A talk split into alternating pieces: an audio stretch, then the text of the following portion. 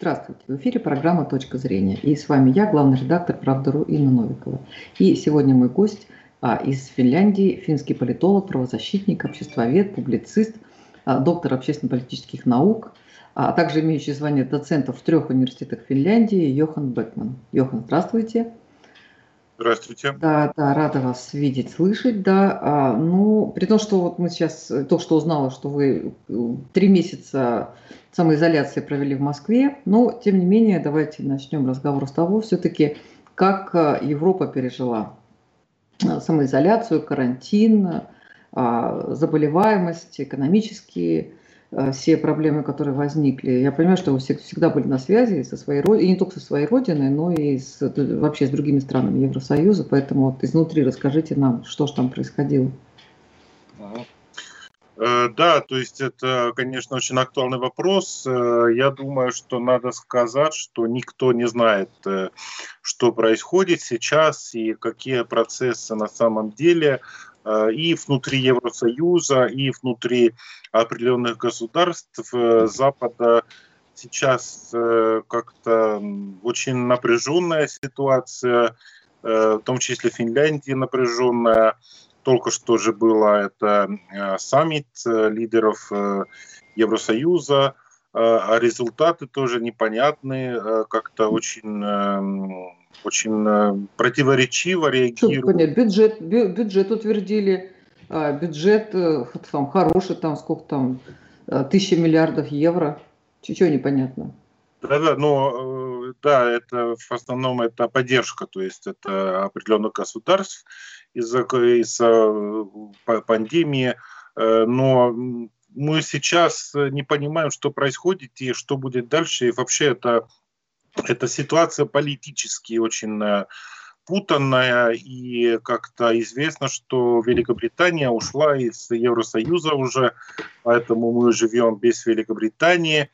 А то, что будет дальше, абсолютно никто не может э, понять. Э, также только что Россия, в России приняли новую конституцию, которая во многом э, усиливает Россию и так далее, стабилизирует ситуации. Это тоже повлияет, конечно, на поведение Евросоюза и ситуации, политической ситуации в Евросоюзе. Я думаю, что, конечно, ситуация до сих пор весьма напряженная, э, весьма неопределенная, и э, пандемия же еще есть. То есть пандемия никуда не ушла. К сожалению, да, уже вторая волна, то ли третья волна, к сожалению, там опять рост идет. Ну, а тем, тем, тем не менее, я, я понимаю, что там бюджет, но вот это противоречие, которое было уже в Евросоюзе, о том, что есть страны богатые, куда входит и Финляндия в том числе, там вместе, да, там и Германия, Франция, вот, и они э, датируют, помогают э, странам вот южным, э, восточным регионам, бедным. И в итоге а, получается, что сейчас и самим тяжело, и огромный рост безработицы, и как бы вот готовы ли богатые страны по-прежнему помогать бедным, а бедные, типа, а что мы там сидим, если нам не помогают? И я, кстати, видела какие-то подсчеты, что, по-моему, это касалось Хорватии, о том, что она а, ну, не самая богатая страна, о том, что она платит в Евросоюз взносов больше, чем ей дают. И вот тоже задавали вопрос, зачем нам это нужно. Вот эта ситуация, она как-то усугубилась, либо наоборот как-то разрешилась.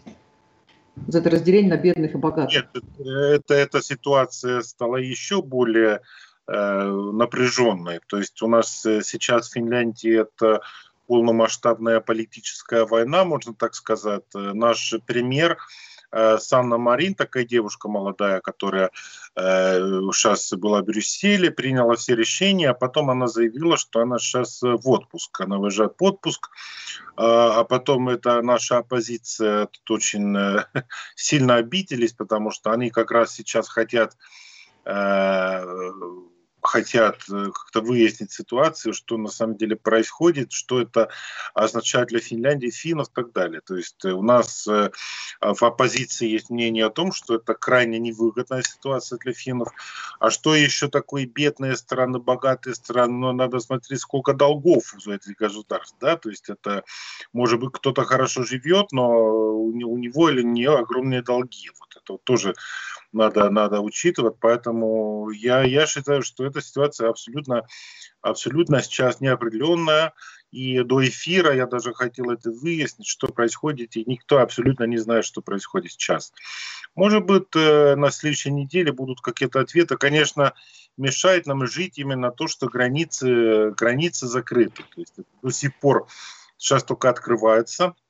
Границы и Финляндия открывает э, границы только для определенных государств. Э, например, Швеция сейчас считается очень опасной страной, потому что Швеция же абсолютно другая политика Э, в отношении э, к пандемии и так далее. Я бы, я бы очень хотел, что Финляндия и Россия открыли бы границу, потому что в России очень хорошо организована эта э, политика против э, пандемии э, и меры против пандемии очень хорошо, эффективно организованы в России. И если бы финско-русская граница была бы открыта, я думаю, что к нам вернулись бы русские туристы. Это было бы очень хорошо, очень важно, потому что мы очень ждем русских туристов. Они уже начали вернуться к Финляндию э, недавно, до пандемии уже началось это потихонечку, да, вернуться. И поэтому сейчас было бы просто такая идея, что вместе Крыма Финляндия, вот я думаю, что было бы очень... очень... А, а, кстати, а вот э, э, как э, ситуация в Финляндии с карантином, с границы могут быть открыты, если границы могут быть открыты, если ну, ситуация безопасная и там, и там. Да, вот. Ну и в России эта ситуация непростая, при том, что действительно эффективные меры. А что в Финляндии? Э, да-да, но Финляндия именно определяет, э, мы определяем конкретно, какие страны являются более безопасными, которые, какие менее безопасными. Я напомню, что э, Финляндия, вот именно для нас Швеция, это главная угроза сейчас, потому что в Швеции там политика ну, какая-то очень свободная, либеральная в отношении пандемии. А то, что Россия, я думаю, что Россия ситуация стабильная и меры э, противостояния к пандемии являются очень эффективными и так далее. Я, я ничего, я, я вообще не могу понять, почему э, наши границы Финляндии с Россией не, не, не могут быть открытыми, потому что я, кстати, пересекал эти границы сейчас несколько раз, потому что я э, был в Москве, потом вернулся в Финляндию, потом еще раз съездил Э, наблюдателем. Вы рейсами аэрофлота или как вы ездили-то? Или на машине или как? Не, не, не, это, э, ну, тут очень разные истории, конечно, это разные. Я был э, фактически эвакуирован, когда я вернулся в Финляндию. Э, в июне я был эвакуирован финским э, посольством, это генконсульством в Питере, в Петербурге. Меня эвакуировали там с э, там, маршрутами, автобусами, самолетами, поездами и так далее. То есть это было очень, на самом деле, сложно. Но я бы до этого же был три месяца в Москве, и потом, когда уже сняли э, в Москве этот э, э режим, режим э, это пропусков, да, этот, э, это было в начале в июне, я потом принял решение вернуться в Финляндию, потому что у меня тоже здесь дела есть, но а потом меня пригласили обратно в Москву, я приехал, э, съездил в качестве Э, международного эксперта. Э, то есть э, наша задача была наблюдать общероссийского голосования по, о, о Конституции, по, по, по, по поправкам Конституции России, поэтому это тоже была очень интересная миссия уже, и как-то тоже... Но все это время я наблюдал именно э, деятельности российских властей э, против пандемии. И я считаю, что это было сделано очень профессионально, очень э, эффективно в рамках законодательства и так далее. Я также наблюдал это деятельность средств массовой информации в России, также все, все профессионально. То есть это, ну понятно, это же уже из Советского Союза опыт есть такой против таких угроз Э, можете действовать очень эффективно. Но есть, конечно, сравнение. Финляндии еще в Швеции это абсолютно непонятно, что там происходит, потому что там эм, полностью э, никаких мер нет фактически. Там всегда были открыты все рестораны, все, все все открыто, вся страна открыта, никакого это локдауна, да, нету, никогда не было, поэтому... Ну, сейчас э, пандемия же пока никуда не ушла, то есть она же еще есть, мы ждем э, второй волны, третьей волны и так далее, четвертой волны. Вообще непонятно, что, что будет дальше, и вообще непонятно, что будет с Евросоюзом, что будет э, с военным блоком НАТО. Это, это абсолютно как-то... Почему, почему непонятно? Что вызывает сомнения и по поводу Евросоюза? Там какие-то, я понимаю, что какие-то внутренние обиды есть, да? И по поводу НАТО. Вот расскажите, да, что... Но, но, Почему вы говорите, что вы не знаете, что будет с, Евросо... с Евросоюзом? Ну, конечно, мы не знаем, потому что сейчас это, эта ситуация очень странная, очень напряженная. Никто не понимает, что происходит. Никто не понимает, какая у нас наша судьба сейчас в этих условиях э, э, кто сколько оплачивает, э, какие долги у кого и так далее. То есть это очень путанная ситуация, и оппозиции в, в странах Евросоюза, оппозиционные партии, они очень недовольны. Напоминаю, что во всех странах Евросоюза есть э, очень популярные партии, которые пропагандируют ухода из Евросоюза, Uh, то есть это как Брексит, да, то есть они пропагандируют фиксит, швексит, фраксит и так далее. То есть все хотят э, уходить, то есть всем надоело на самом деле то, что это Евросоюз. Это что, что нам дает Евросоюз? Что, что конкретно? Это одни долги. То есть мы им должны все время. То есть это людям это надоело. И Эти на... квоты бесконечные, это сажай, это не сажай. Да, это можно выращивать, это нельзя выращивать. Да, это да, тоже... да, нет, какие-то какие льготы есть, но я напоминаю еще, что Финляндия участник э, санкционного режима против России, и из-за этого э, многие финские фермеры просто теряли все доходы, потому что рынки в России закрыты для этих, э, э, для сыра, молока, финского и так далее, вот этих продуктов э, сельского хозяйства в Финляндии. А, ситуация, э, ситуация очень сложная для финских фермеров. То есть финские фермеры банкротятся. Это, понимаете, для них это, это э, было то, что главное в жизни, что русский потребитель э, кушает это сыра Лутермани, Виола, так далее, финское молоко, валью и так далее. Это же для нас это было очень важно. Мы это 20 лет это работали для того, чтобы это наш рынок тоже фактически Россия огромная. А сейчас это все было фактически ликвидировано эм, мигом э, в связи с санкционным режимом и так далее. А сейчас э, говорят, это тоже, кстати, санкционный режим, это дело Евросоюза. Это, это не финский санкционный режим, это общий э, санкционный режим э, Евросоюза. Поэтому э, то есть, страдают именно финские фермеры. То есть почему, а, почему страдают финские фермеры, они сами не, не могут понять. Это финские фермеры вообще не, не, не, не связано никак с э, этой... Э, Политикой. С, ну, с Украиной не, не, не связано. Э, речь идет, что там Крым, Украина и так далее, Донбасс, это же санкционный режим связан с этими политическими вопросами. Да? А то, что это не... То есть, то есть эм, еле финский фермер может понять, что такое Крым или что такое Донбасс. И почему их наказывают за это. Понимаете? Ну, а их наказывает именно Евросоюз. Евросоюз их наказывает из-за Крыма. Зачем? Это ну, на самом деле, я прошу прощения, я вас перебью, но ведь когда а, это все произошло еще в 2014 году, и фермеры Франции привозили а, продукты, скидывали к мэриям своим, очень возмущались, и бизнесмены Германии очень сильно страдали и очень сильно высказывали свои претензии, и а, встречи были с, и с Ангелом Меркель бесконечные, но это ни на что не повлияло. Вот, в принципе, это же не, не то, что там финские фермеры обиделись, это по всей Европе. Итальянские, э, э, Италия тоже точно так же ведь. Тоже там у нас большой товарооборот. Это, это, это, да, конечно, так и есть, но надо сказать, что э, для финских фермеров Россия означает или означала намного больше, чем, чем для итальянских фермеров. Это тоже надо. Ну что, соседи. Ну, потому что это, это тут был э, масштабный это экспорт наших э, продуктов, наших фермеров. Это именно молочный продукт. А, и то, что это было ликвидировано именно Евросоюзом, Евросоюзом. То есть они приняли такое решение. Это было, да, правда, в 2014 году, но это же продолжается до сих пор. Это продолжается, санкционный режим еще в силе. И недавно, кстати, это было вовремя, это общероссийского голосования вашего, да, то есть Евросоюз принял решение э, продлить, продлить э, санкционного режима против России.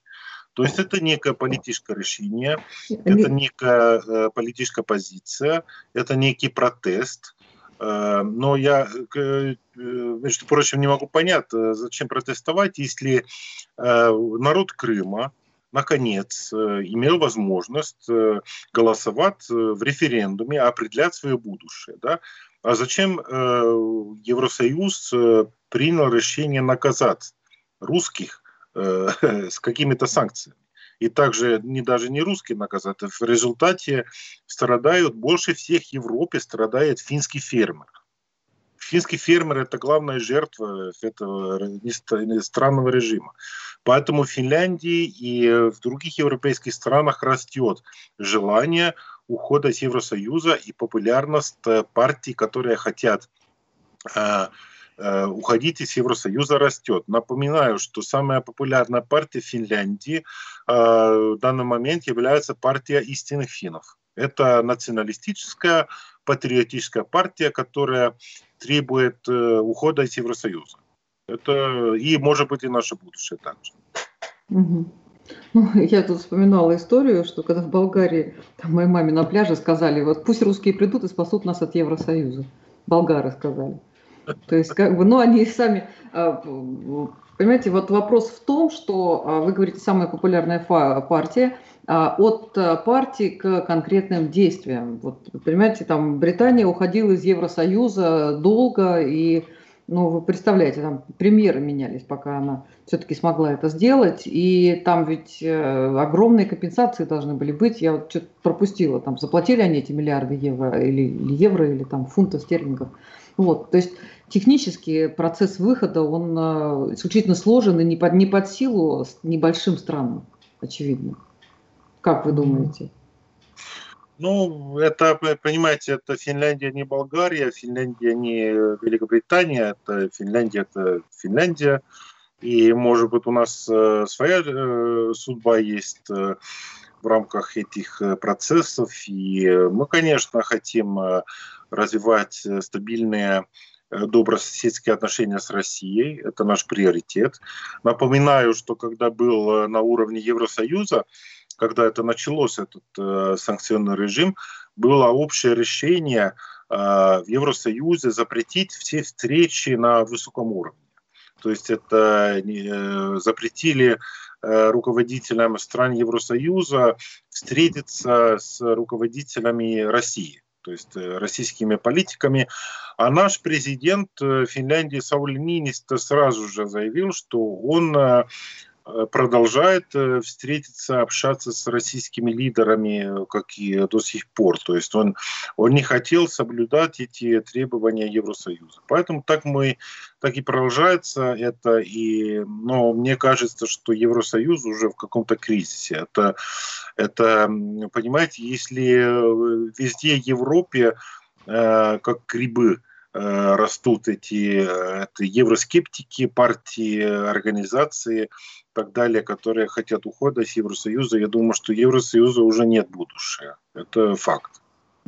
А как вы считаете, вот, а вот эта ситуация пандемии, карантина, когда резко закрылись все границы, и каждая страна, в общем, оказалась сама по себе, хотя понятно, что там денежные переводы как-то они там действуют, да, но а, тем, тем не менее а, ни о какой там взаимопомощи, наверное, не было речи. С одной стороны, не было такого, как вот американцы, я помню, что там какой-то груз э, для Италии был предназначен, американцы перехватили самолет, э, то ли с тестами, то ли с чем-то важным, и отправили в Америку, потом еще там что-то отправили, не разрешили, там, конечно, какие-то европейские страны покупали. Ну, то есть, я имею в виду, что Америка вообще вела себя как-то очень некрасиво, да, а вот э, между собой европейские страны, насколько они как бы совместно переживали вот эти невзгоды, как вы оцениваете это?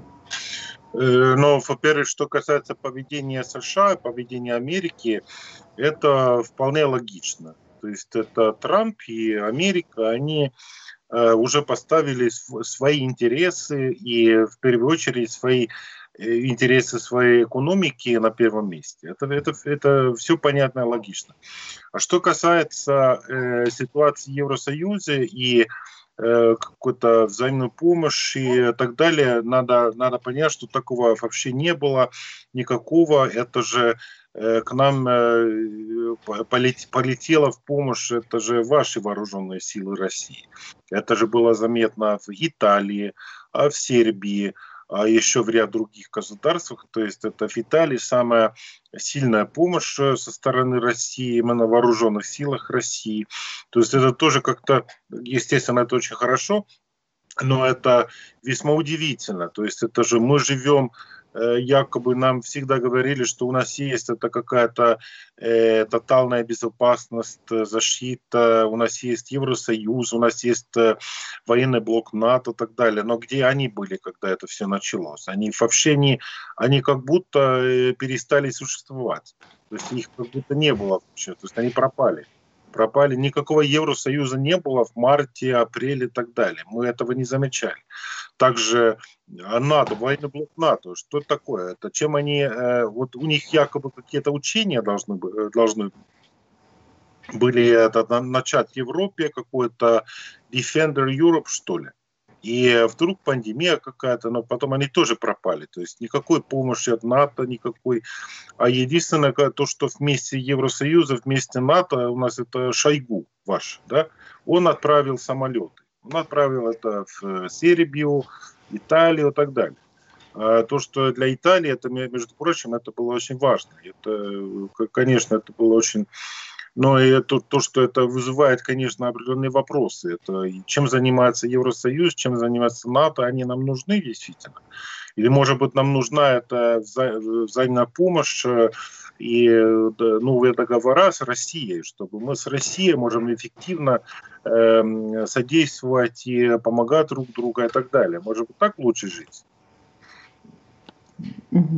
А, э, Йохан, а вот э, ну, изменилось ли хоть как-то отношение к России а, вот за этот период? Я понимаю, что для Италии, да, когда приехали, это были военные вирусологи, конечно, тяжелейшая ситуация. Я думаю, что да, хотя там тоже какие-то были а, не, не очень добрые комментарии, даже там для Стампа что такое написала, нехорошее. Вот. Но вот, э, тем не менее, там в Финляндии, в каких-то других европейских странах Э,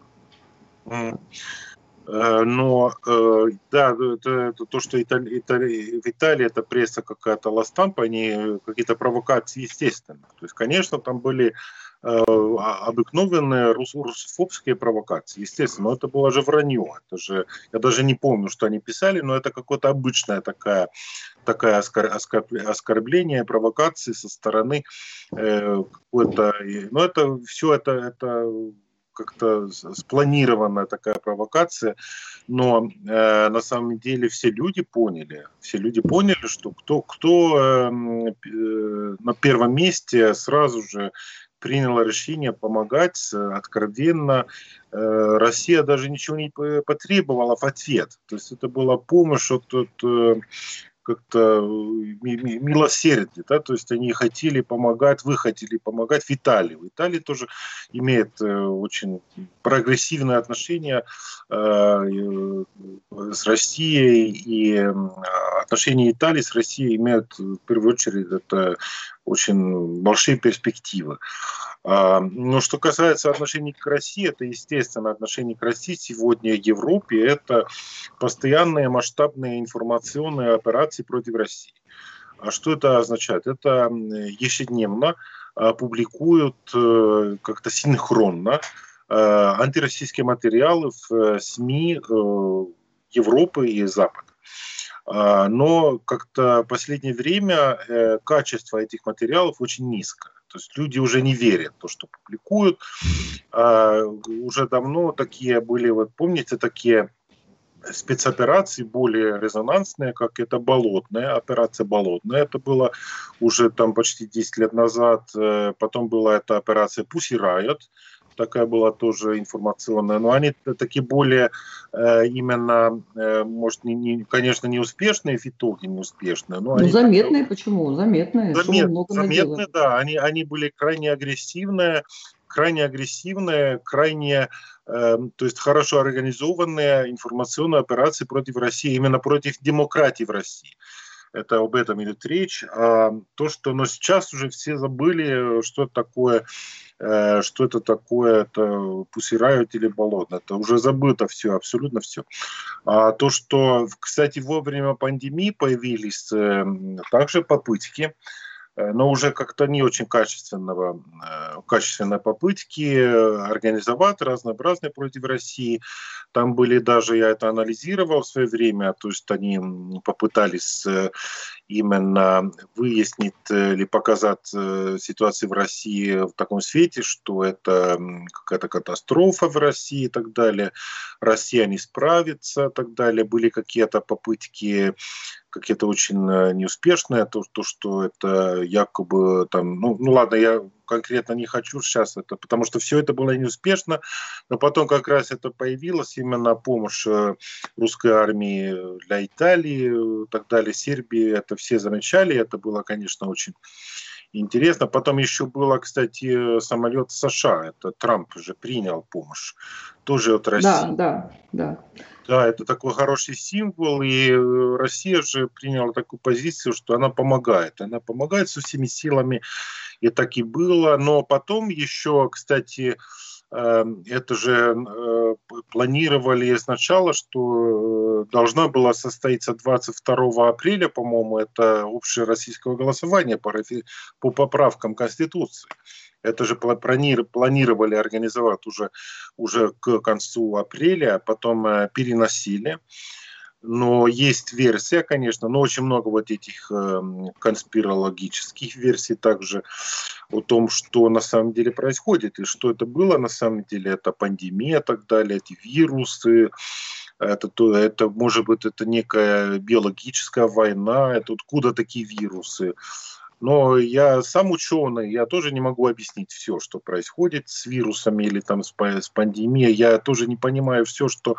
Но меня, конечно, интересует то, что почему ситуация в разных странах такие э, разные. То есть почему определенные страны, Италия, Испания, там была очень сложная ситуация на самом деле, а в других странах как-то Эм, как-то менее, менее сложно. Может быть, действительно были разные вирусы.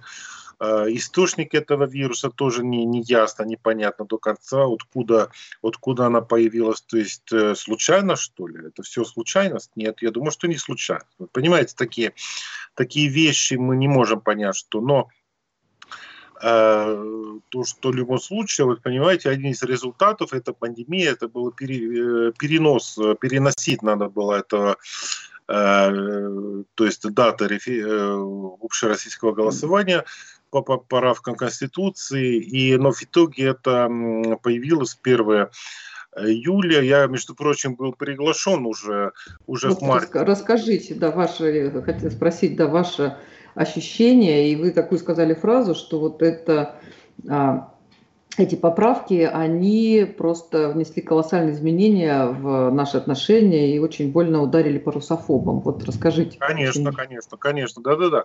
Это, это удивительно, это удивительно. После того, что приняли поправки Конституции, после того, что в силе эта новая Конституция или старая Конституция с этими многочисленными поправками, э, после этого как будто пропала вот эта э, как-то русофобия в западной прессе, или эта русофобия потеряла какую-то силы, теряла все силы, или как-то это каком-то вот понимаете, когда, например, была такая ситуация интересная, когда Трамп э, победил на выборах президента США. Мы, помните, как реагировали вот эти э, либеральные средства массовой информации? То есть они были после победы Трампа, они были каком-то вообще не, не, не могли действовать. То есть они были парализованы. Они были парализованы. И сейчас такая же ситуация. То есть после новой конституции э, России э, наши русофобские круги э, западных стран, так называемые профессиональные русофобы, то есть русофоб это же профессия, да? то есть русофоб это профессия. Иногда очень, хорошо оплачиваемая это, это, это всегда хорошо оплачено. Это всегда, это, они очень хорошо зарабатывают, но это профессия э, в западных стран среди определенных э, журналистов, так называемых, политологов, еще каких-то политиков и даже военных и так далее. Но это русофобы. Да? То есть профессионал, есть такая профессия, профессиональный русофоб. Так. И как-то они очень теряли ориентацию и были парализованы после принятия новой конституции. Я это замечал, потому что они вообще сначала, они вообще неделю-две ничего не писали в России. То есть они просто не могли конкретно, не могли писать о России, а потом они э, как-то начали писать о каких-то абсолютно, даже не сами не понимают, о чем, о чем сейчас писать, потому что у них главная цель уже 20 лет, это было писать конкретно против Путина. То есть это их главная цель. Это антипутинская пропаганда. Антипутинская пропаганда, если мы э, смотрим эти самые известные информационные операции, то есть это, например, болотные, да, например, э, это Riot, а потом позже были такие операции, например, это MH17, да, то есть это Боинг, который э, сбили э, так далее. Это, это везде вот эта главная цель этой информационных операций, это это э, антипутинская пропаганда, обвинить Путина о чем-то, э, то есть то это повлияет на общественное мнение России, попытки повлиять на общественное мнение России э, в целях э, свержения президента России. То есть это естественно, это, то есть это масштабная, самая масштабная информационная, информационная операция, которая была в истории. Сейчас я думаю, что это уже это антипутинская операция. А, и, э, кстати, до этого была тоже масштабная информационная операция, это антисталин. Антисталинская это было, это началось уже там 50-е и так далее. Но это уже другая история совсем. Но сейчас, э, понимаете, что говорить Э, что говорит нам э, новая конституция? Новая конституция это, во-первых, там есть для западных стран очень важные вещи. Там есть определение брака как союза мужчины и женщины. Это идеологически имеет колоссальное значение для многих стран Европы потому что мы тоже хотели бы иметь такое же э, определение в нашей Конституции, потому что нам тоже нравится то, что есть э, брак, это союз мужчины и женщины. Это во-первых. Во-вторых, э, там есть понятие Бога, Бог, Бог, понятие и вера в Бога, это, это определение. Вера Богу, это тоже нам, для нас это очень важно, это же Европа, это христианская, тоже у нас это пропаганда атеизма везде, поэтому, понимаете, вот это дает нам надежду. А потом самое интересное, там это новая конституция, это дает возможности для э, президента России э, баллотироваться снова, и, и, и Путин, если он конкретно хочет, тоже он может быть э, президентом еще до 2036 э, года. Понимаете, это уже... А что это означает для профессиональных русофобов? То есть они же... Их война, их информационная война, их психологическая война, это уже... Это теряло все, все это э, значение. То есть они уже не могут это продолжать, потому что они поняли, что это, это будет абсолютно, это уже, уже все. То есть им не удалось, им не удалось Э, изменит общественное мнение в России, как они хотели, со всеми этими грязными информационными операциями. И как-то Россия стабильная, эм, э, политическая обстановка в России стабильная, э, Россия укрепляется, то есть это Россия стала крепче, стабильнее, и так далее. То есть это, это просто провал вот этих э, русофобских компаний. И сейчас им очень трудно, очень сложно придумать какие-то новые компании, какие-то новые меры. Что они могут дальше? Что они могут? Если это, это все это провал. То есть поэтому Я думаю, что фак фактически ликвидирована профессия русофоба сейчас э, на Западе, и они даже уже не могут искать новых каких-то э, способов э, повлиять на ситуацию в России, потому что это уже вообще они теряли. Я думаю, что всегда можно искать и найти способы для влияния на ситуацию, хоть в России, хоть на Луне, хоть в Папуа-Новой Гвинее. Это, в общем, как бы уже другая тема. Но, но... главная цель была вот именно повлиять на э, положение Путина, на популярность Путина. Это, э, они уже работают 20 лет с этими целями. И это масштабные информационные операции и в Европе, и в России, и против России, и в информационном пространстве России и так далее. Но им не удалось. Им не удалось. Это, это просто это провал. Ну, ну, поживем увидим. Спасибо большое, Йохан. Спасибо. Это была программа «Точка зрения». И наш гость а, – финский политолог, правозащитник, обществовед, публицист, доктор общественно-политических наук и доцент трех университетов Финляндии. Йохан Бекман. Спасибо, Йохан.